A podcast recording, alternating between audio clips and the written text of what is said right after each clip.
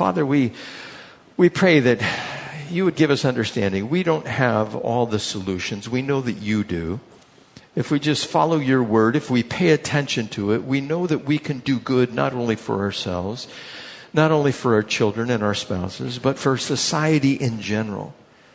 And Father, we know that there is an attack on our society, on our culture, on the family, on what it is to be a man or a woman. And we ask that you would bring clarity for us, that we'd be able to understand in a lucid fashion, just as clear as crystal, what your will is for husbands and wives and children and employers and employees. All of these things, Lord, are so important, and it focuses, we understand, Lord, according to your word, around the family. And we ask that you would help us to really apprehend the information you have for us. In Jesus' name. One other thing here, a couple of years ago, there was a poll taken about the 10 issues facing today's families. And the top 10, here are the top 10. The first one, and this was taken by Lifeway. It was a research organization. It, I believe it's a, a Christian research organization. And the number one concern that they took this information from 2,000 people was the anti-Christian culture that was in development. Second thing was divorce. Third thing was busyness. Fourth thing was absent father figure. Fifth thing was lack of discipline. Sixth, financial pressures. Seven, lack of communication. Eight, negative media influences. Nine, balance of work and family. And ten, materialism. That is what some 2,000 Christians thought were the top thing, things that we need to worry about.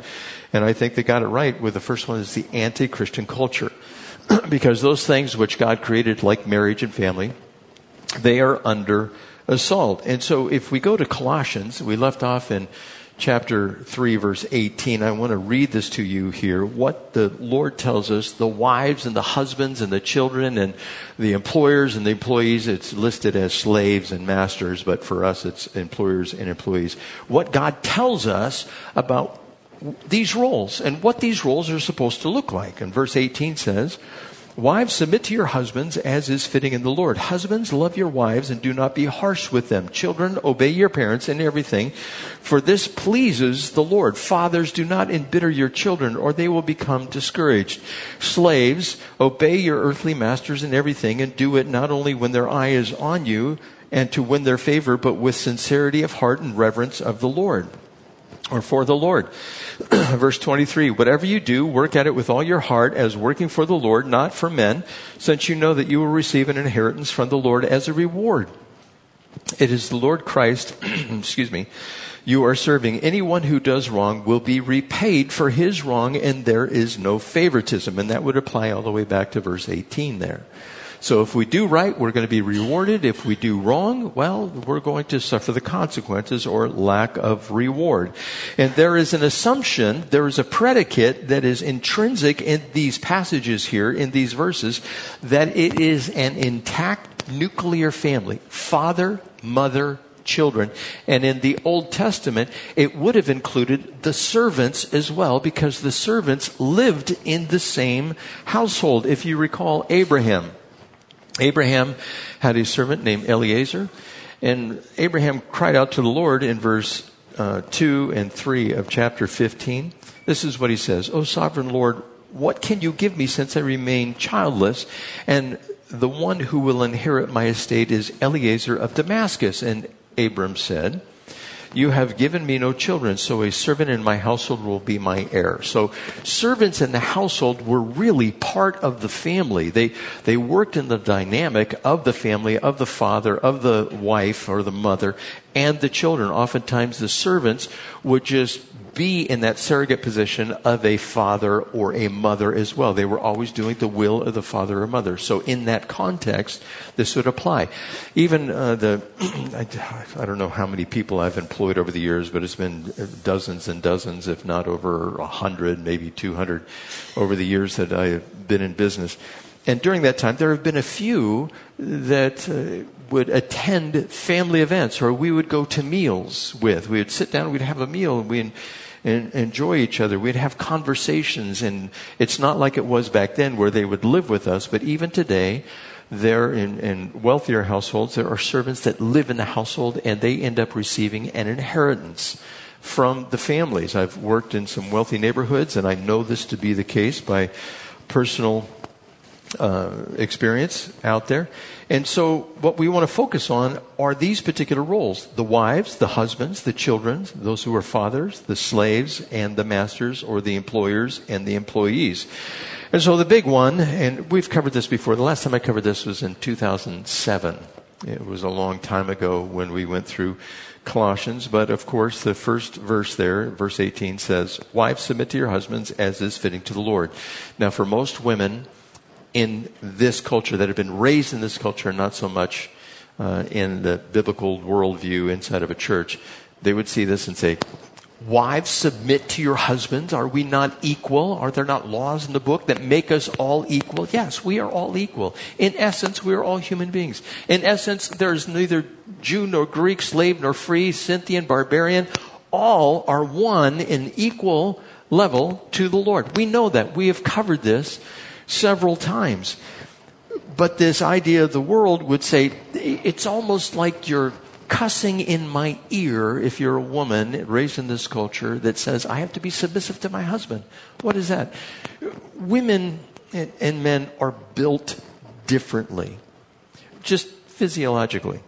Men have wider shoulders. Why? To bear burdens. Well, and men have narrower hips. Why? To be faster you, you know, like uh, the swimming thing with, I forget the, the guy's name who became a woman that's swimming and the controversy and, you know, how women, and I feel for women, their sports are being wiped out because these transgender men are coming in. I think it's just unfair. It's not right. They're biologically men. But yet they're getting rewarded, and it's just like they're blowing the doors off these records in all sports because they have the male uh, hormones on the inside. And even after they go on female hormone therapy after a year, it doesn't change the strength. And vice versa with the women. It doesn't really change the amount of strength. And, and so that taking place, this idea that we are uh, taking the men and the women and they're redefining the roles in our culture, it's not supposed to be that way. We need to be back in the worldview that God gave us, the biblical one, Ephesians 5.22. And of course, if you're going to look at marriages and wives and husbands and those types of things, there are certain portions of scripture that you go to, Colossians chapter 3, Ephesians chapter 5, 1 Corinthians chapter 7. You look at that, and then you also look at the marriages through the scriptures from the Old Testament, Abraham and Sarah, all the way up to the bride of Christ in the book of Revelation. You go through all of that stuff to try to get an idea, well, what's the wife supposed to be like and what's the husband supposed to be like? So Ephesians 5, 22 through 24 says, again, wives submit to your husbands as to the Lord, for the husband is the head of the wife as Christ is the head of the church, his body, of which he is the Savior. Now, as the church submit to Christ, so also wives should submit to their husbands in some things. Of course, it doesn't say some things. It says everything.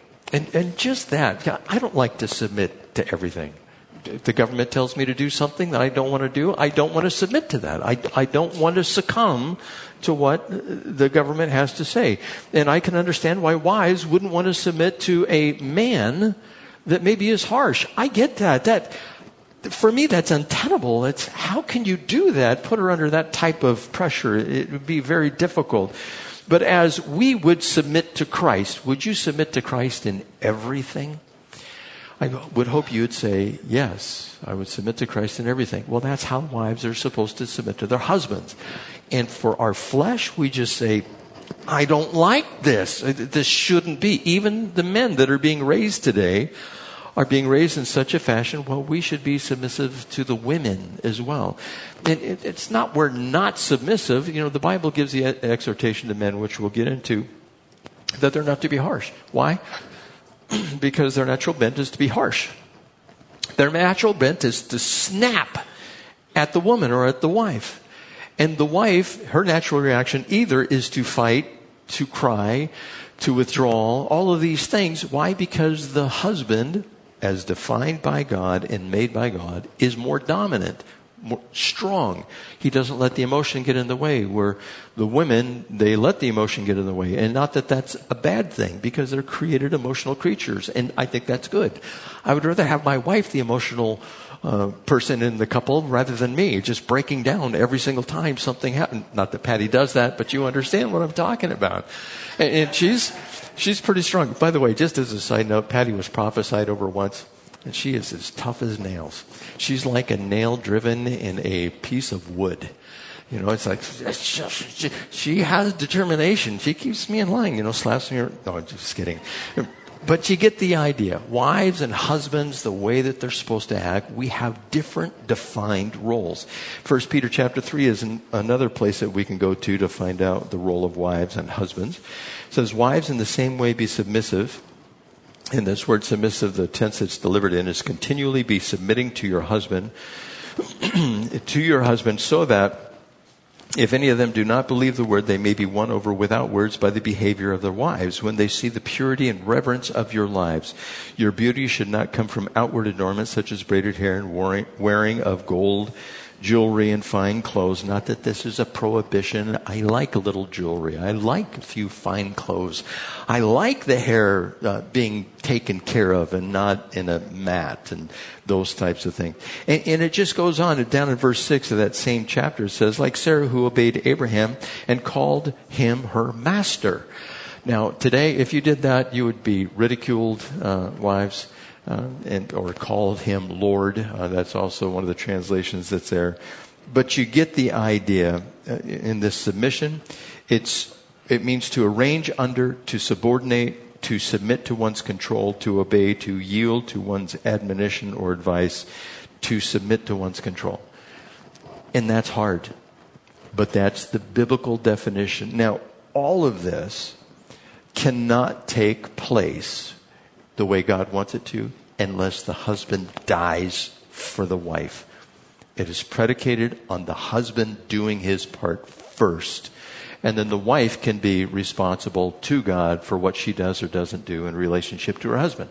So it begins with the husband. But digressing a little bit here, this idea of submission, it doesn't imply inferiority that I already expressed, neither Jew nor Greek, slave nor free, male nor female. You're all one in Christ Jesus. Galatians 3.28 and 1 Peter 3.7 says the same thing. Husbands, in the same way, be considerate as you live with your wives and treat them with respect as a weaker partner. Let's see the women are weaker. God said it there. But I, I see these advertisements for programs where these women are just pummeling men and then I see, you know, some of these millennial websites, they, they post these memes and stuff, and these young women think that they can just go up and punch a guy. I, I can't tell you how many of those I've seen. Where these young women, they just become brazen. And they, they go right up to these young men, same age, and they try to punch them in the face. And I see some of these guys, they just take it. They just go back and forth and they take it. And then they don't take it. And they turn around, one punch, and the girls are on the ground. I saw this one where this young man, a young woman was coming up just harassing this guy, just punching him left and right. All he did was take her and do a body slam. Grabbed her, slammed her to the ground. He was on top of her and I go, oh, this is not good. And she was knocked out. That was it. And he got up and he just, what? You, you know, you're not going to stand. And I see this idea, our culture is teaching these women that you can be just as strong as men. And it is a lie. It, it can't happen physiologically, but they're not inferior. Matter of fact, I think it's the man's job to elevate the women. And Christianity has done that. What do you think about the women who are in Islam?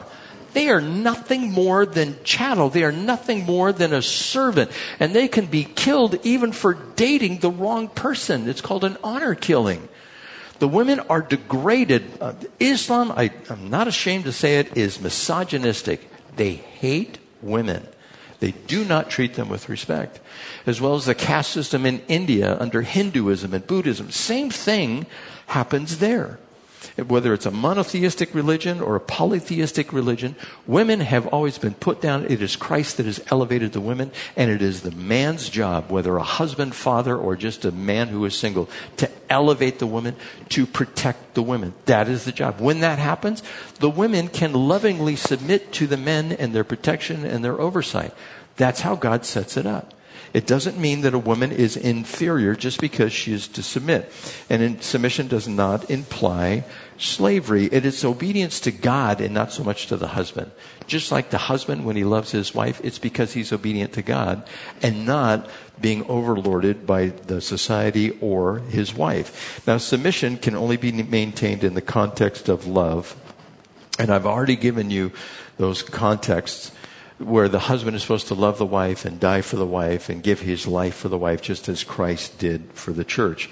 And of course, the wife's body does not belong to herself and she is supposed to not withhold herself physically from the husband. And that can be difficult as well because sometimes you, you get a husband who's a little more frisky and uh, a wife that is not so much and you have conflict there. And there's ways to resolve that. And uh, some men, uh, they can be oversexed. Uh, some of those men would be 19 years old, uh, 20 years old, 21 years old, and some could be 60 or 70 years old. It, it's endemic. It's pandemic. It's what the male psyche is constructed to do. Uh, it, God set it up to where the man is a pursuer he pursues women. And if he had his way, he would pursue multiple women as he could. It, wouldn't matter.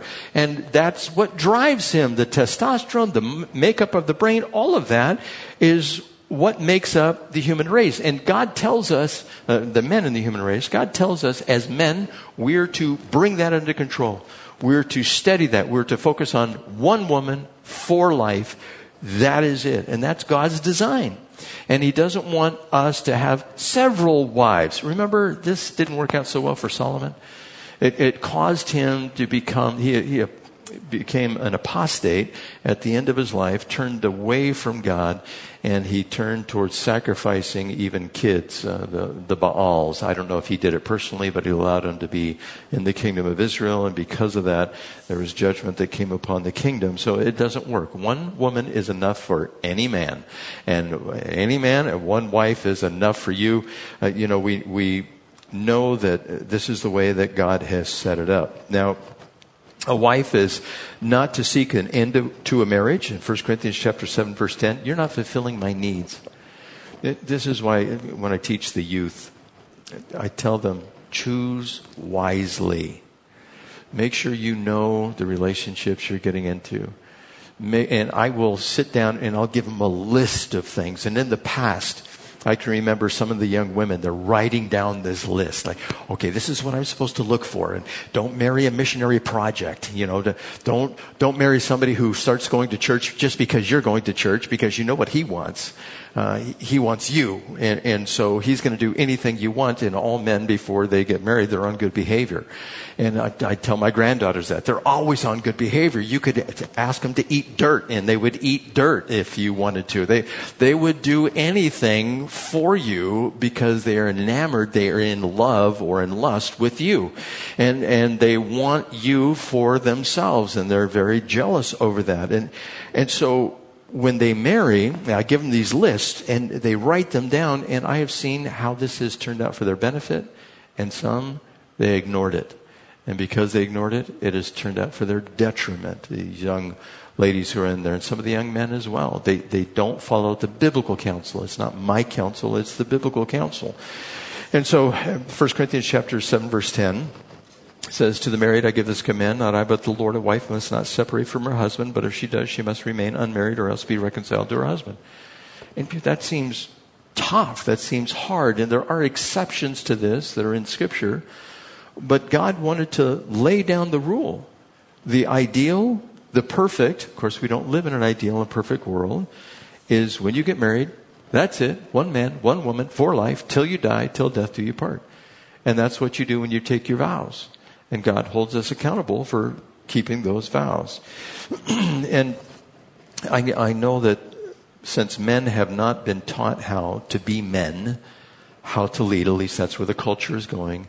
Marriages in the future, even in Christian marriages, I think they're going to have a tough go. Because the culture is trying to define who we're supposed to be, and the culture eventually makes its way inside the church, and the role of men inside the church is going to be watered down. It's not going to be elevated to the same point that it once was. And so, a couple of things that I would give you, um, maybe if you uh, were taking notes or something, just counsel. This would be counsel that I'd give to any couple. Uh, avoid ordering your husband around. That's not a good idea. Now, women, you know how to make a request without being demanding. Honey, you laugh. You laugh because you know. And, and, or she comes up from behind and she grabs your shoulders.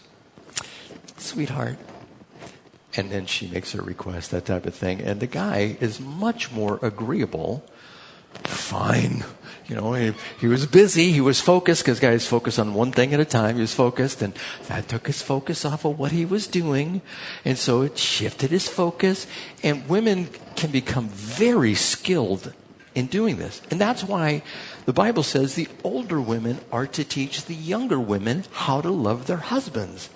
Because the, the younger women because of the fall, they just want to rule the husbands. I got him now. He's mine and he's going to do my will.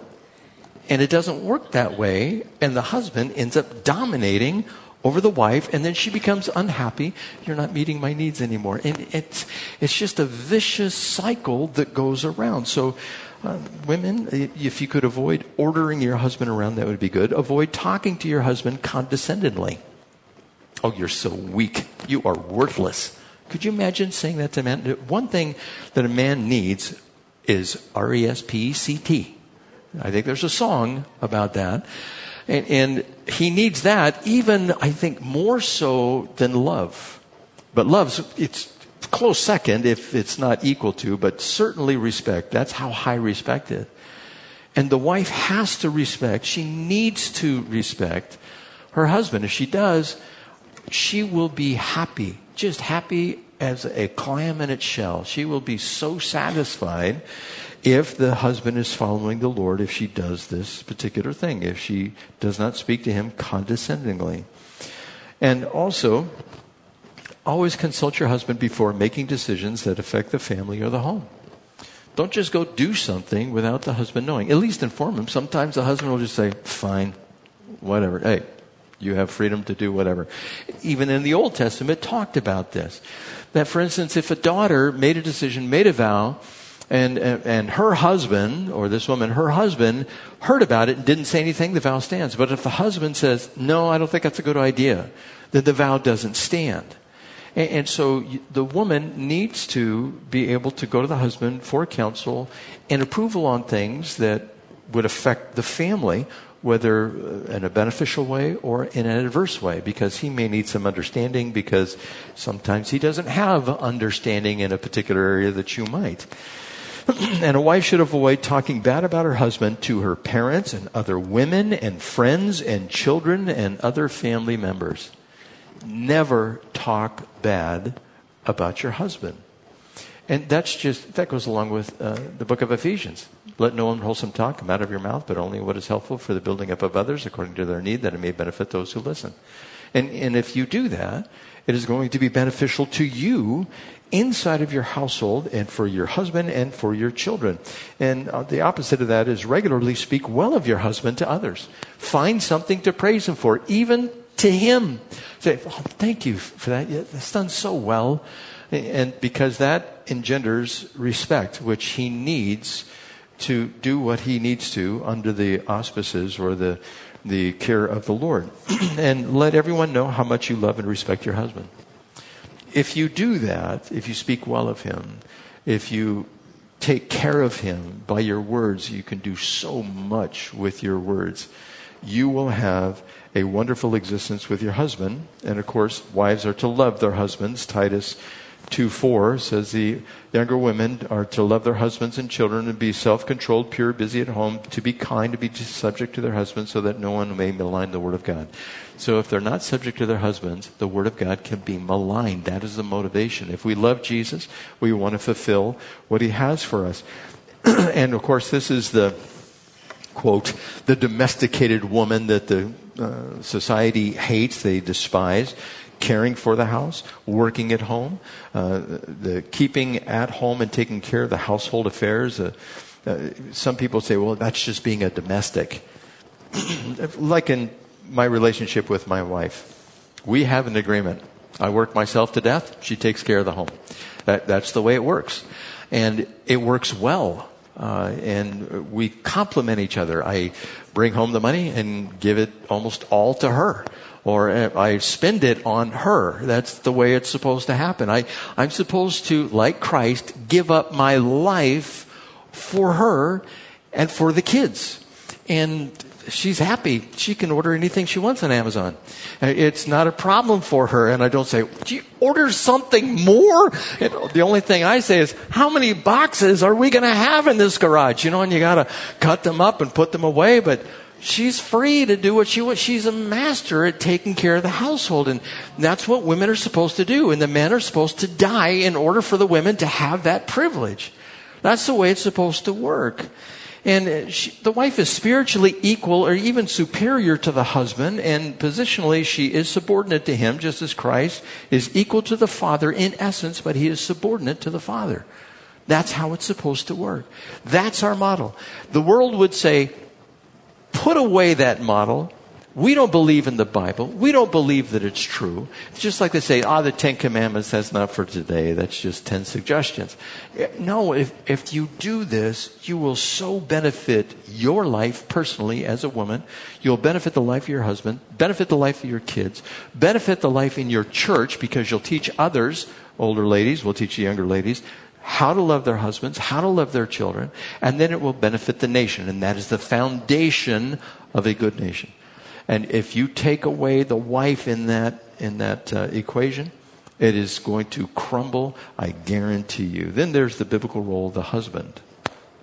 I bet women couldn't wait for this one to come along. These husbands need to know what they're supposed to do. And I'm not going to pull any punches here. They're to love their wives. Back in verse 19 of Colossians chapter 3, husbands, love your wives and do not be harsh with them. I've already told you that's the natural bent. You ever been to a job site? now, there, I've been on several job sites where you have the superintendent or you have the foreman. And most of the time in today's day and age, they try to just give orders. That's what their job is. They give orders and the employees are supposed to say, "Right away, boss." You know, and I think it's it's. Um, I wouldn't use this word normally, cute. But if you walk into Home Depot or I go into the uh, supply houses, things like that, to get what I need. And the guy who's behind the counter, he'll go, "Hey, boss, what's up?" It's like, wow, that's that's an affirmation. You know, that's a word of encouragement that's like, I'm here to help you. And, and that's good. And that's how employees should act with the employers or the foreman or the superintendents that are there. But if the superintendent or the foreman, if, if he's in the world, a lot of times it just turns into a barking session. You know, get this. What are you guys doing over there? Get up off the ground. How long is your lunch break anyhow? Do what do you think this is? The Club Med? You can't. And they look at their watch and, you know, they, they're on a deadline. They have to get things done for the main contractor, the owner who is out there. And if they get too harsh, then you discourage the employees. And, and so these husbands, they're not supposed to be harsh like that. And that's the natural bent. Just watch children. Watch young boys. Young boys, as they get together, you know, girls, they do things and, and they, they talk to each other. I have three daughters and one son. And the, the girls, they chit chat, have tea, and I'd sit down and have tea and, you know, do all that kind of stuff. And they'd have their dollies. And my daughter still has Barbies. I, I and she's in her 30s. And I, I had the box and I gave her the Barbies. And she, oh, these are a treasure. You know, she holds on to those. For men, it's tools We have tools and we, we pass those on and, and we learn to work with our hands and we're supposed to be those men who are out there and we're not supposed to be harsh and we're to train up our children, our men, our boys to be those men as well and yet to be loving. Have a hard side that's determined and a soft side that is loving. And, and if we're doing that, of course, you understand the benefits. And there's a whole section in Ephesians 5:25 talks about the care that the husband is supposed to have over the woman. It starts with loving your wives just as Christ loved the church and gave himself up for her to make her holy, cleansing her by the washing with water through the word. And so it's the husband's job to take care of the wife spiritually and to present her to himself as a radiant church without stain or wrinkle or any other blemish, but holy and blameless. Of course, he shifts here to talk about the bride of Christ with Jesus Christ and that relationship that are there. Uh, it says, in the same way, husbands ought to love their wives as their own bodies. He who loves his wife loves himself. After all, no one over, ever hated his own body, but he feeds and cares for it just as Christ does the church. For we are members of his body. And so we have the example there for the men. Now, husbands are not to be harsh with their wives, and we understand this, Colossians 3.19, as I just said. And this would mean men never I'm going to use this phrase never tell your wife to shut up. Never, ever do that. If you've done that, you need to go back and say, I apologize. I ask for your forgiveness for every speaking to you in such harsh terms. Don't ever say to your wife, ever, you're stupid. Never say that. She's probably smarter than you by tenfold and, and in your pride as a man, and by the way, we're subject to this. This is our nature to do things like this. And we should never give in to the flesh in that manner or being harsh, like, don't bother me. And it's the way you say that. It, it's not just the words, it's the inflection, it's the tone, it's the tenor of your voice. Or if a Christian man wants to say, I'm the head of the household, listen to me. You need to submit if you say you need to submit, you've lost all authority in the eyes of your wife. Because all you're going to do, if she has even the slightest beach fuzz hair on the back of her neck, it's going to stand up. And she is not going to approve of you, and she's going to walk away. And then you're going to ask her later, what's wrong? She's going to say nothing.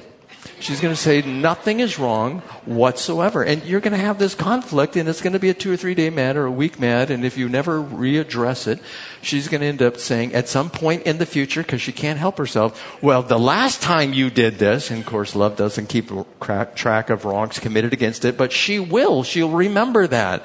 She has a long memory. Not that she looks like an elephant, but she has a memory like an elephant. That, that will stick in her mind that will forever change her if you speak to her in such terms.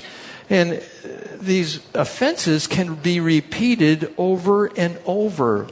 A, a man's job is to try as best he can to make a happy life for his wife. That besides worshiping God and serving him, that is his second priority. And there is nothing between worshiping God and his wife.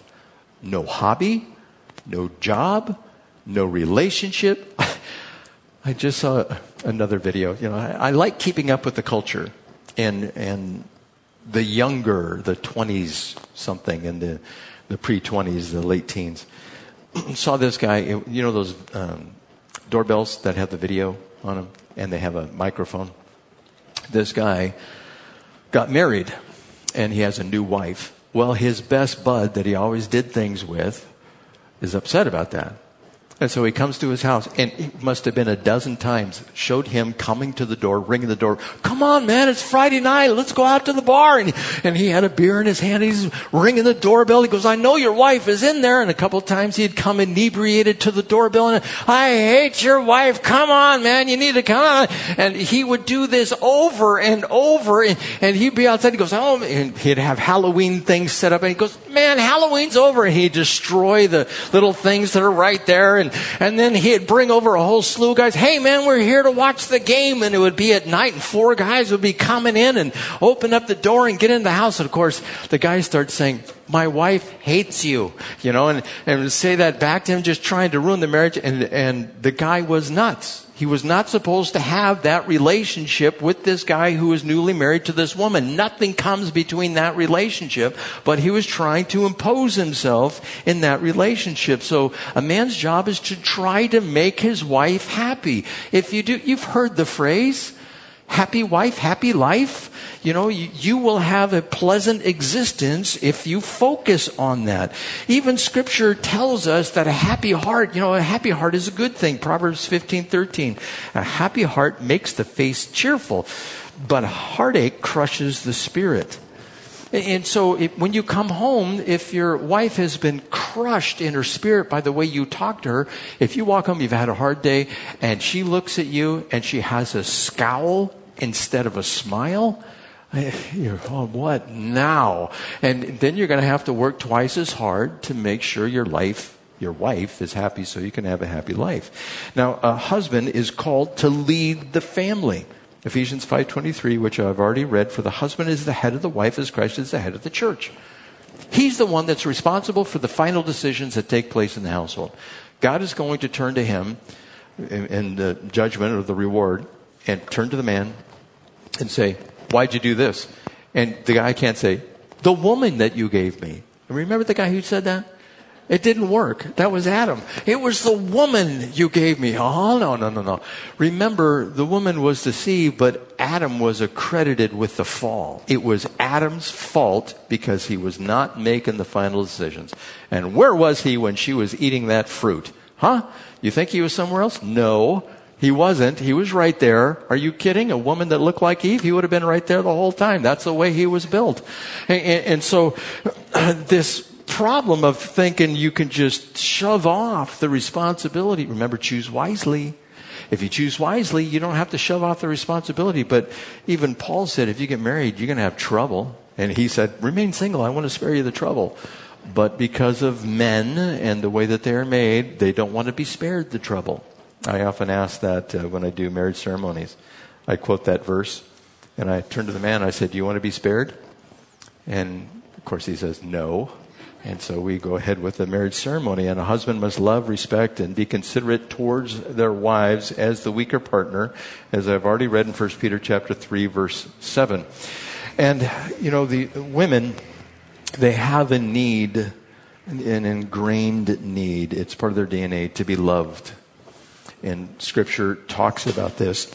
Proverbs 30, verse 21 through 23, it says, Under three things the earth trembles. Under four, it cannot bear up. It means these things are terrible. These things are not good. These things are onerous. These things are egregious.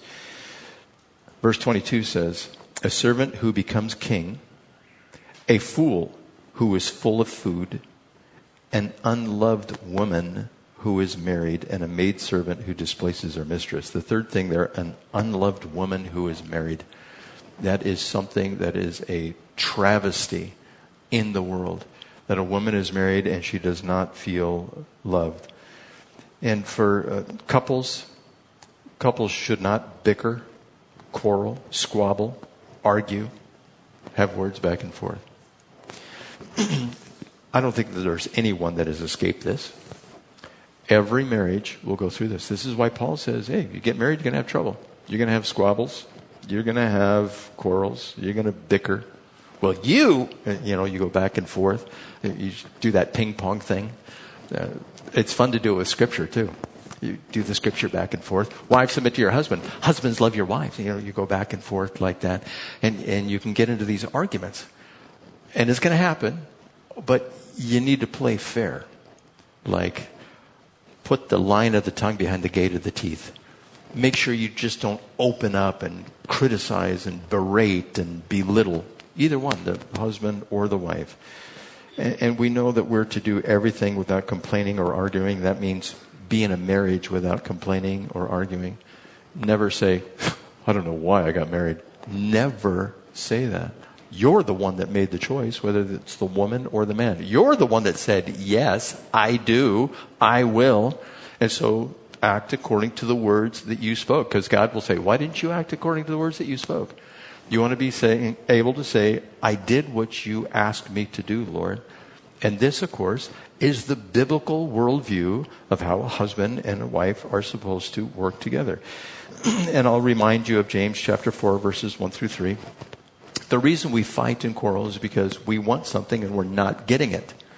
And so whenever you get into a confrontation, uh, some type of squabble, some type of quarrel, ask yourself, am I not getting something and that's why I'm fighting? And you might say, well, I deserve this. I'm supposed to get this. The husband would say, I'm supposed to get respect and I'm not getting the respect. And the woman could say, I'm supposed to be loved and I'm not being loved. You know, these, there's so many justifications for our behavior and God says, just stop it. I, I can't tell you how many times I used to referee wrestling. And I had the shirt and everything because I used to wrestle and later I refereed it and it, it was fun. It was good. But I had this thing called a whistle. And I'd put that whistle in my mouth and it had a little rubber thing on it to keep from biting my teeth and, you know, just messing things up. and when there was an infraction, when there was an illegal move, I would blow the whistle and they would stop. That was the signal to stop sometimes when I have counseled with couples, I've had to blow the whistle. I don't actually pull it out and blow it. I go, stop! Because they're just going at each other. They can't help themselves. And the Lord says we're not supposed to do that. And that requires self control. And, and, so I've done the husbands and the wives, and there's still the children and the fathers and the employers and the employees, and we're going to pick this up next week. But my encouragement to you as couples, if you find yourself in error, repent. Just say, you know, it wasn't good that I was doing that. If you find that you've been harsh as a man, ask for forgiveness for your wife. If you find that as a wife you have not been respectful and loving towards your husband, just start doing that and express to him how much you appreciate him and how much you respect him. If you do this and you also communicate it to the next generation, that this is how you're supposed to live your life as a husband or a wife, as I said previously, it will benefit them, it will benefit the children, and it will benefit us as a nation, we as a people. And Lord willing, we'll be able to accomplish it with His help. Let's pray. Father, we, we thank you there's so much wisdom in your word. Just help us by the prompting of your Spirit to work at it, to work at following your instruction. For we know it returns in blessing to us. And help us to pay attention to the long road and not the short term gains that we might receive from sacrifice or the lack of it, Lord. So, Father, just empower us more to do your will. In Jesus' name. And the church said, Amen. Please stand.